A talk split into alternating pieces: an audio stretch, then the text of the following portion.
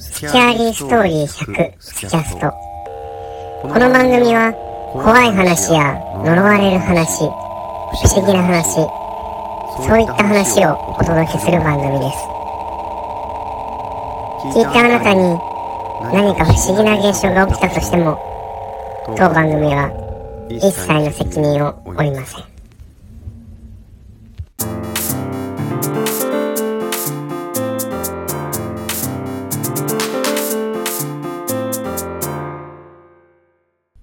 道を聞く男。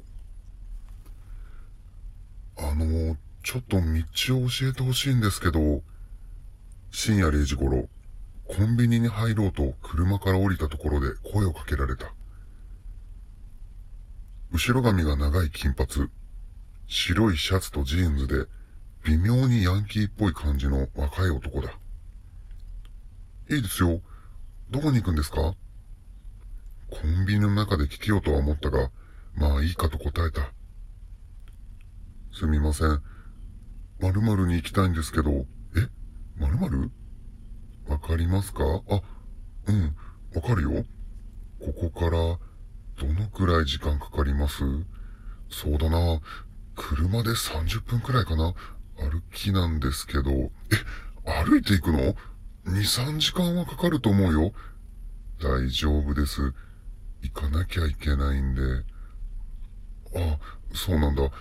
じゃあ、この道路を北にまっすぐ行って、俺が一通り道を説明すると、男はありがとうございますと、なぜか深々とお辞儀をするように頭を下げた。うっ思わず声が出た。お辞儀した男の後頭部に逆さになった女の顔がある。男が頭を上げるまでのわずかな時間だったが、上目遣いの白い女の顔が後頭部にお面をかぶったような形で張り付いていた。ああ、気をつけてね。と言って思わず出た声をごまかした。若い男は俺に背を向けて道路を歩き出す。その後頭部に顔はあった。金髪の長い髪、白い無表情の女の顔が、みるみる嫌な笑い顔になる。見たらダメなやつだと思った俺は、急いでコンビニに入った。怖い。飲み物とお菓子を買って、支払う時に手がすごく震えているのに気づいた。店を出て車に乗り、エンジンをかけた時、ビクッとなった俺が叩かれた窓を見ると、さっきの若い男がいる。心臓が飛び出るほど驚いた。はぁ、と呼吸を整えて、少しだけ窓を開けて、何？と聞くのが精一杯だった。あの、途中まででも乗せてくれないですか？若い男はボソボソと言った。冗談じゃない。さっきのを見て乗せられるわけがない。いや、逆だから悪いけど、絞り出すように言ったと思う。断ると男は、そうですかと言って歩き去っていた。もう男の後ろ姿を見る勇気はなかった。男が行きたがっていた〇〇は、地元で有名な心霊スポット。山の中で夜中に一人で歩いていくようなところじゃないんだよ。なんだかわからないけど、男が行きたいのか、女に操られているのか、どっちなんだろうな。俺も誘われたのかと思うと、ゾッとする。今でも、はっきりと、その男の後頭部の女の顔を思い出す。白い、無表情の女が、みるみる嫌な笑い顔になる。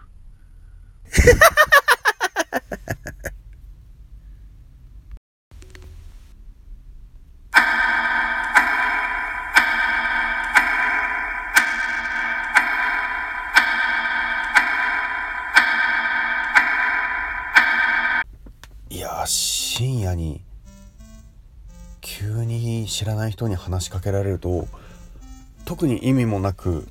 ドキッとしてしまうそんな気がします。僕も免許取り立ての頃に男友達と自分含めて3人でコンビニの駐車場でまあ、タムロっていうんですかね当時でいうワイワイ話をしていたことがあったんですけど20代半ばか後半ぐらいの年上の女性が静かに寄ってきて話しかけてきたんです。あの私が運転するんでよかったら車に乗せてもらえませんかって聞かれたんですけどいや正直3人こう目を合わせてこうアイコンタクトでちょっと怖いよねみたいな、まあ、その女性はきっと男性に乗せてもらうことが結構夜中だったんで、まあ、不安だから自分が運転してどうにか帰りたい。理由は分からなかったんですけど、ま、ただ運転するからと言われてうわこれ逆にどっかに連れてかれるんじゃないかな。連れてかれた先に怖い人たちが待ってたらどうしようみたいなのを一瞬でアイコンタクトでコミュニケーションの友人と取って「あごめんなさいちょっとすいません」って断ったんですけどその後反対側に止めていた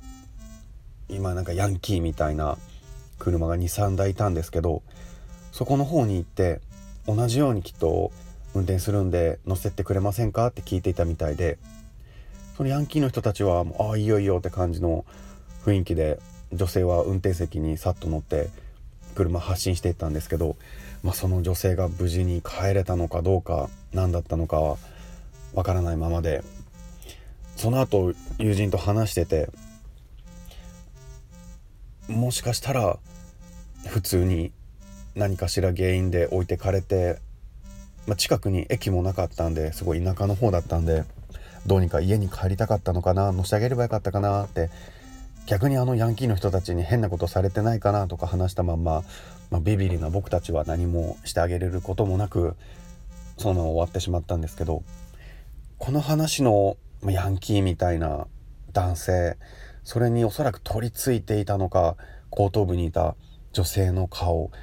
この女性はもしかしたら僕が出会った女性のように何かしらでヤンキーの人たちもしくはこの道を聞いてきたヤンキーの人に助けを求めたけど逆に何かをされて命を落とすことになってそしてその恨みからこのヤンキーをその心霊スポットへと連れて行こうとしていたのかななんて考えてしまいました。まあ幽霊に取りつかれるっていうことが体験したこともないですし自分の周りに取りつかれたって人は見たこともないでまあ実際あるんかあるのかどうかと言われたらなかなか信じられないんですけど本当に取り付くという幽霊がいるという前提で人間に生きている人間に取り付くということがあるとすればおそらく何かその人に対する強い思いが